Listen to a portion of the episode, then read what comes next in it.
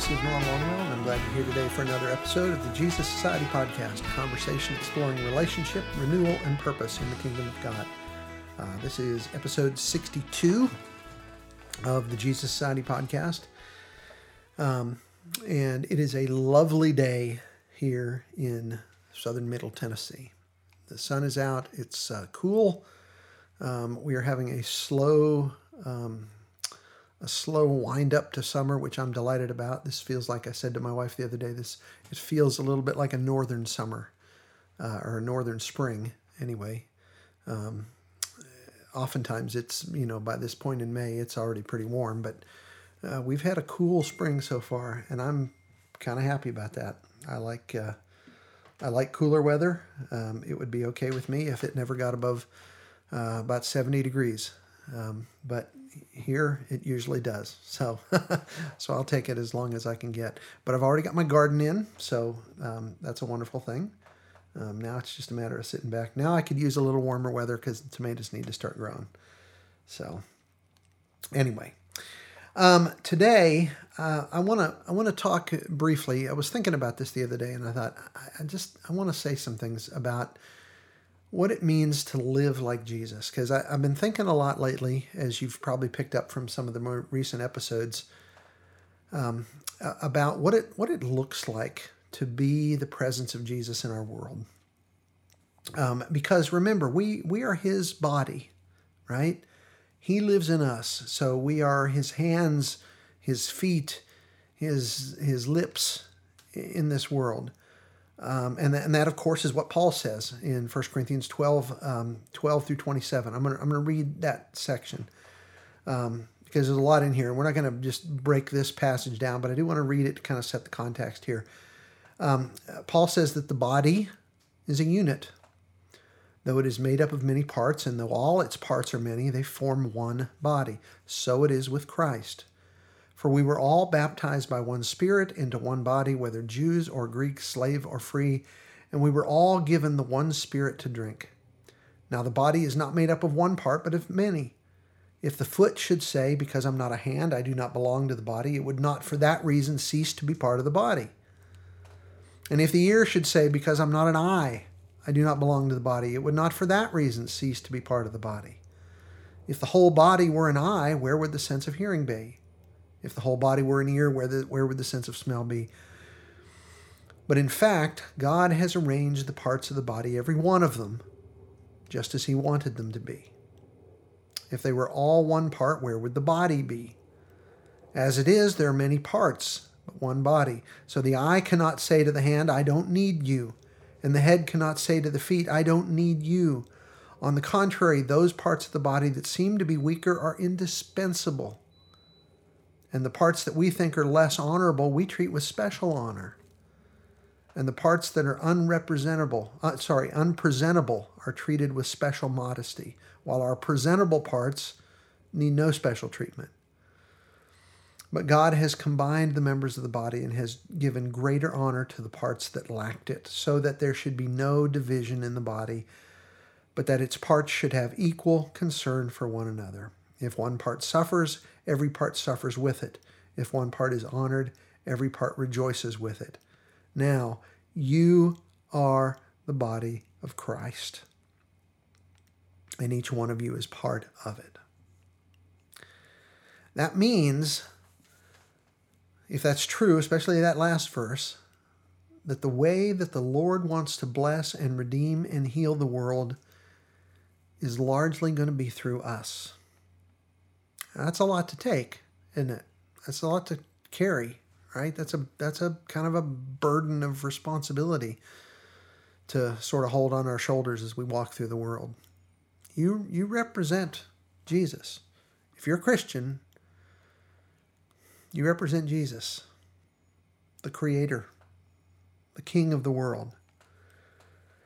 And so since that's true, since we go forth into the world every day as representatives of the king, what sort of people ought we to be in the midst of God's good world? What, what kind of people does it take to change the world? What is it that made Jesus himself so compelling? Because if, if we're his body, the same things should make us compelling. So how do we how do we be like him? What does it take? What does that look like? Well, it'd be real easy. It would be real easy, and it's it would be so easy that I thought I better say this out front to just recite uh, the list of the qualities that the Spirit produces us uh, in us, if, if we yield to the Spirit, that is, uh, in a place like Galatians 5 22 and 23, and just say that's it. Remember, remember what Paul says there? The fruit of the Spirit is love and joy and peace and patience and kindness and goodness and faithfulness and gentleness and self control. Well, there you go.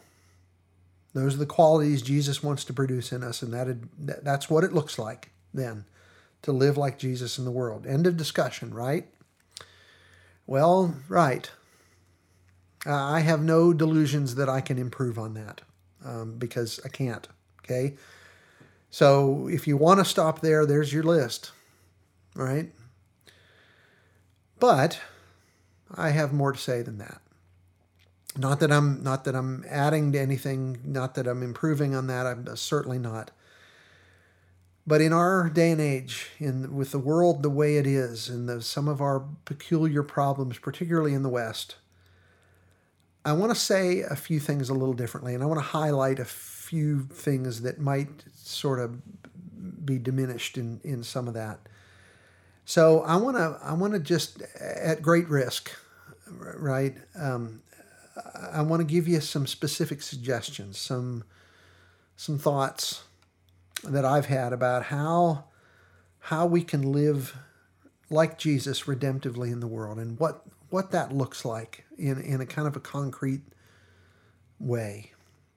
Uh, and I've got six in particular that I want to just just mention. And I'm gonna I'm gonna breeze through them. I'll say a little more about a few of them than I than about some others. Some other ones I'm just gonna mention. But I think like I want to like I'm thinking about what our world needs in in the world that I live in. Like what would I like to see more of? What I think would benefit the world. Um, so, so I've got six of these. I'm gonna I'm gonna just go through them here. Um, and the first one is to sound obvious, maybe, um, but first of all, make sure if you're if you're if you claim to be a Christian, if you're living as a Christian, make sure you're following Jesus. Nothing or nobody else. Okay, fix your eyes on Jesus. Let Him lead you. What you see Him doing, you do. Okay? Let Him form your character. Let Him form your heart. Let Him form your actions. Um, we're, we're, we're doing His work in the world, but, but heaven forbid that we should think that we're doing it independent of Him. One of the things that I say a lot is that sometimes we act like, like we can do this without God. You know, like like we like we just have a we just have a set of marching orders and we don't really need, you know, we can just take the blueprint and run with it, right? That's what we do so often, I think. We, we tear off way out ahead of Jesus and just start imagining, start doing what we imagine that he'd do. And sometimes we do okay with that, but sometimes we don't.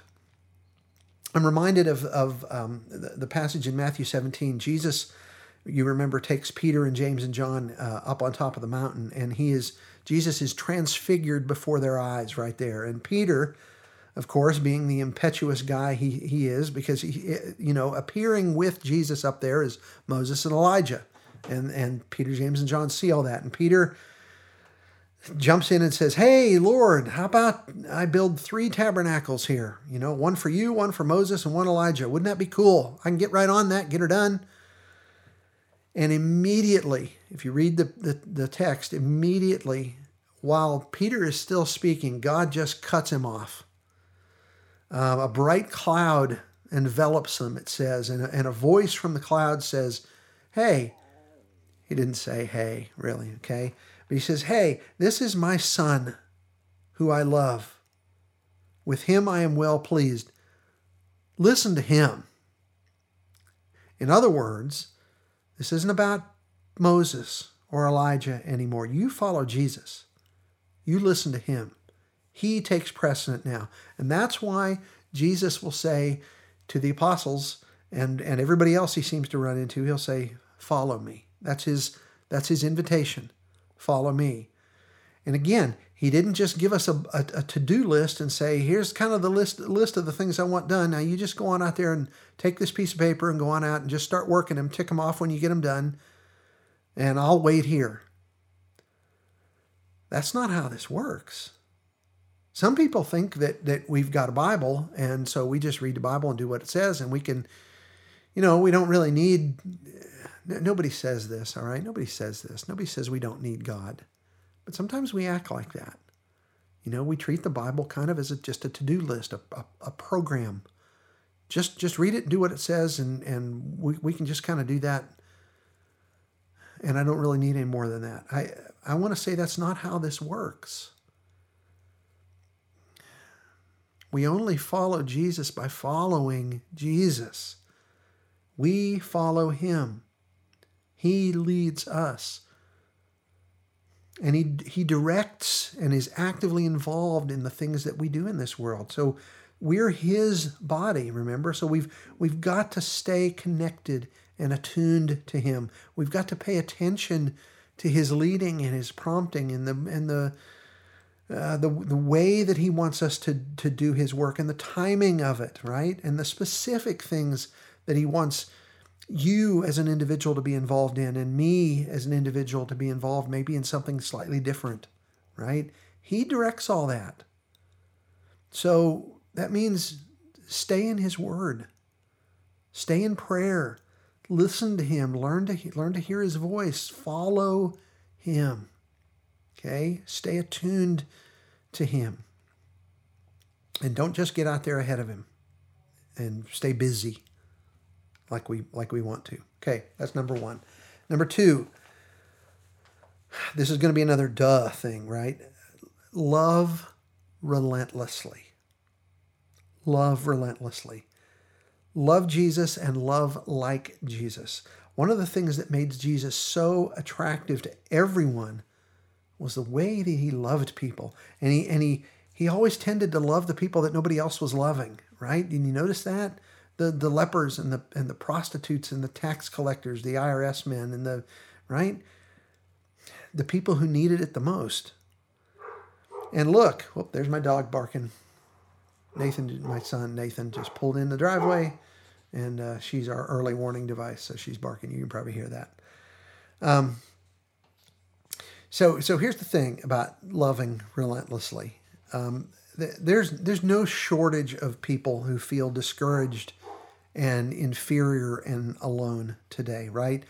I'm one of those sometimes, and so are you. Um, it's it's just hard. It's hard to live today, and love is such an underrated quality in our world, I think, and it requires patience to to love well. It requires patience. It requires self denial. But I think there's nothing that has more power to redeem a broken world and a broken person than love. So, what does love look like? Well, Paul gives a phenomenal description of love in the in the well-known verses in 1 Corinthians 13, uh, verses 4 through 8. You know, these are the verses that we that we recite every time somebody gets married, right? So you you probably heard these and you know them. But I'm going to read them to you right? And just think about these qualities. In fact, in fact, I'll tell you, I'll tell you about this. I, I made a suggestion one time to a group of young people. Um, if you're dating, some, if you're a young person and you're listening to this, and you're dating somebody, and and you're kind of wondering if they're the right right person for you, um, make a list of all these things. And instead of when you like t- literally type them out or write them out on a piece of paper, but but instead of instead of the word love, just write a blank line, okay? Um, and and just make this list, except except with a blank line ahead of each one of these statements, and then look down the list, and every statement that you think is true of this person that you're dating, write their name in that line, okay? And if if it's if you think it's not true, don't put their name in that line. And look at the look at the list when it's all done. And if there's a list of I don't know how many there are here, 13 or so maybe. I don't know. I'm just guessing. I haven't counted them. But if you're if this person you're dating is only hitting about three or four of these, eh, maybe this is not the person you ought to be marrying. Maybe it's not the person you should be dating. And I and I don't know that anybody's going to hit 100% of them. Maybe somebody is. If they are, boy, stick to that person.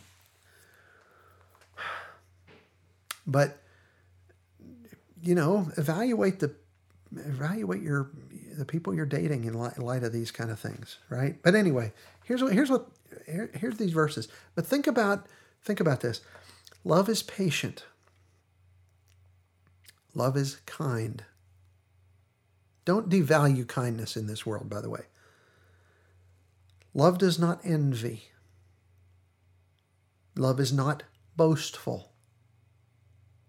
Love is not arrogant. Love is not rude. Love is not self seeking. Love is not irritable. Love does not keep a record of wrongs. Love finds no joy in unrighteousness. Love rejoices in the truth. Love bears all things. Love believes all things. Love hopes all things. Love endures all things. Okay, so collectively, that's what it means to love relentlessly. Love's a big thing, isn't it? And all that can seem a little bit intimidating and maybe even a little incriminating, can't it? Because that's a lot to live up to. Most of us struggle to live up to that. But let me ask you this. First of all, eh, like, do you know anybody like that? Have you met somebody in this world that you'd say, yeah, that's that fits? What would it be like to be around somebody like that? Somebody who loved relentlessly. What would a friend or a wife or a boss or a coworker or a father or a mother be like who embodied that? Would having somebody like that in your life change you? I can tell you it'd change me. I've known a few people like that, and they changed me. And what I want to say is it changed the world too. And that is what God wants us to be in this world change agents. And we do that in part by loving relentlessly. All right, number three pursue wisdom. Pursue wisdom. I said a minute ago that one of the things that made Jesus so attractive was the way that he loved people. The other thing that made Jesus so attractive was his wisdom. I mean, just look through the Gospels. Like people marveled at the wisdom of Jesus in the same way that they marveled at King Solomon back in First Kings. At the, eh, you remember that story, right? Solomon becomes king, and God appears to him and says, "Ask whatever you want, and I'll give to you." And Solomon thought about it and he said, Lord, I'm, you've made me king over your people, this great multitude of people. And I, I don't know that I'm up to the challenge. So give me wisdom. Give me a, give me a heart of discernment so that I can lead your people and govern your people in the way that you would. Make me, give me wisdom to, to do this. And God was so pleased with his answer that he said, I'm not only going to give you wisdom, I'm going to give you the other things, the things you didn't ask for long life and wealth. Right?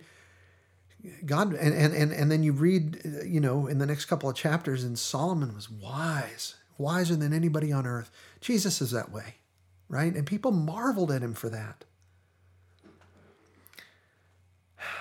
So,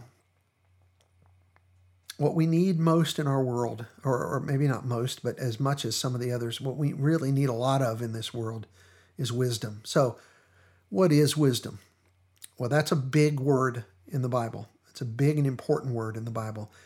So it carries um, a, a, range of, of meaning, right? Um, it carries, wisdom carries the ideas of understanding and insight and intelligence and thoughtfulness. Wisdom is the, is the fusion and, and union of right thought, right discourse, and right action. And we're not necessarily talking about knowledge here, okay? Uh, although knowledge is certainly a, a part of wisdom, okay? Um, but, you know, you, you can have all the knowledge in the world and not be wise, right? Those, those two things are not the same thing. Um, wisdom includes knowledge, but, it, but it's much more than just knowledge. And it's important if we're going to live uh, out God's ethos in the world to understand that, okay? Um, in Acts chapter 6, when the church needed to solve what amounted to an ethnic problem and a unity problem, the apostles told them to choose some people from among them to, to kind of handle this problem. And, and the, the, the apostle said, okay, here's the kind of people you need to handle this. All right? You needed to have two qualities they needed to be full of the Spirit and they needed to be full of wisdom. Okay? Um, James James says James 3:17 that godly wisdom, the kind of wisdom that comes from above, is is first of all pure, then peace-loving, considerate, submissive, full of mercy and good fruit, impartial, and sincere. See, God's people need to be a wise presence in our world and not just part of the cacophony of discordant noise that we see everywhere. We need wise, prayerful, insightful, nuanced solutions to our problems.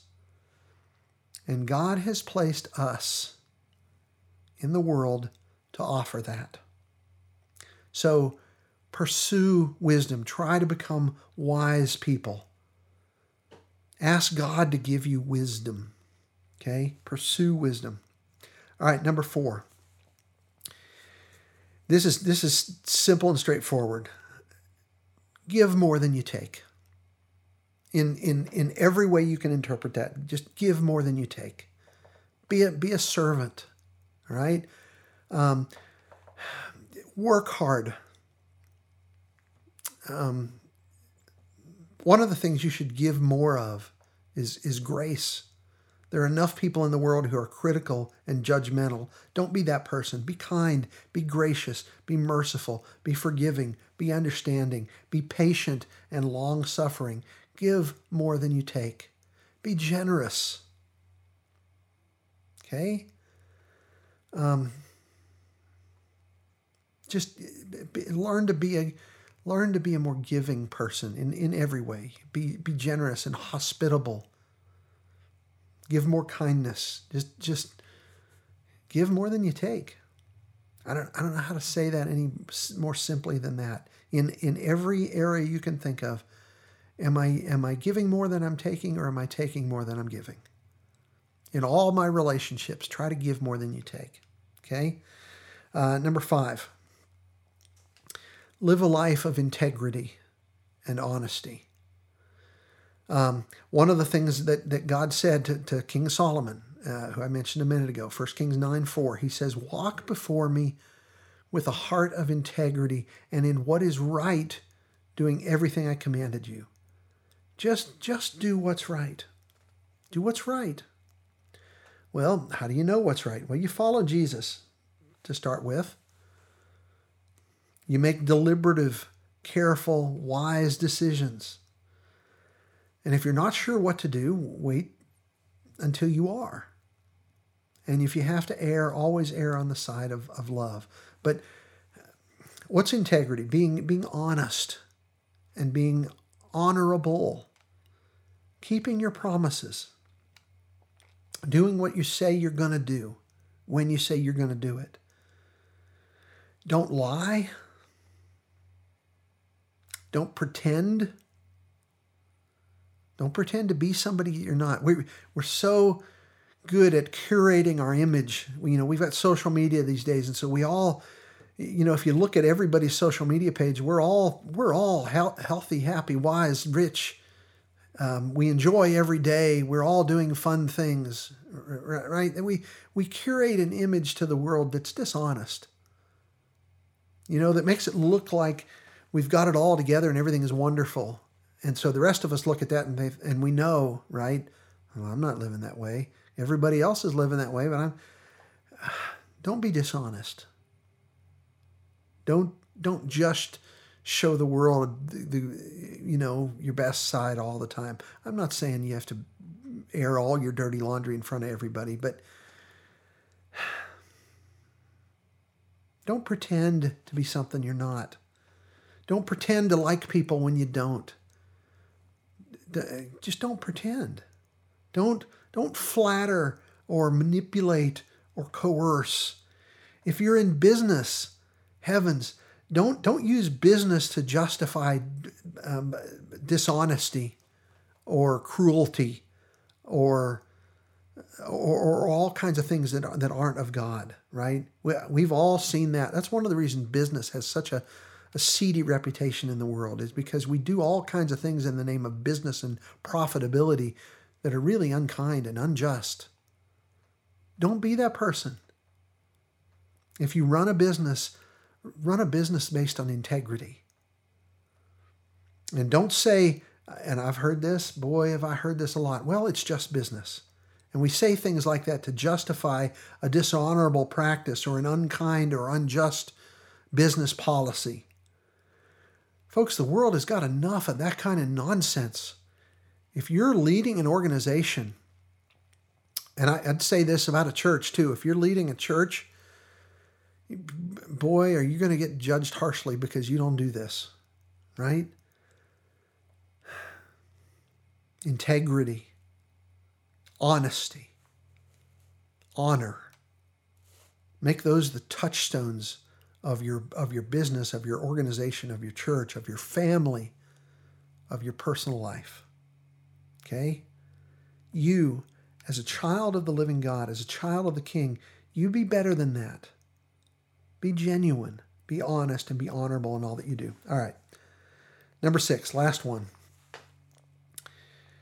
Um, and, and this kind of strikes. This is a maybe a uniquely Western problem. You know, we we live in the wealthiest country in the world.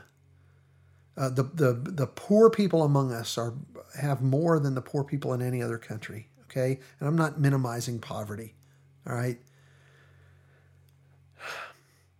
So the, uh, I'm, I'm, I'm, what I'm t- about to talk about is materialism here, okay? So stuff. So sixthly and finally here, it's okay to have stuff, but don't let stuff have you, right? it's not it's not wrong to have stuff, okay? And I'm, i hope hope my wife hears that me I'm saying this, not because of her, because of me. I like my stuff, right? She's to chuckle when she read when she hears this.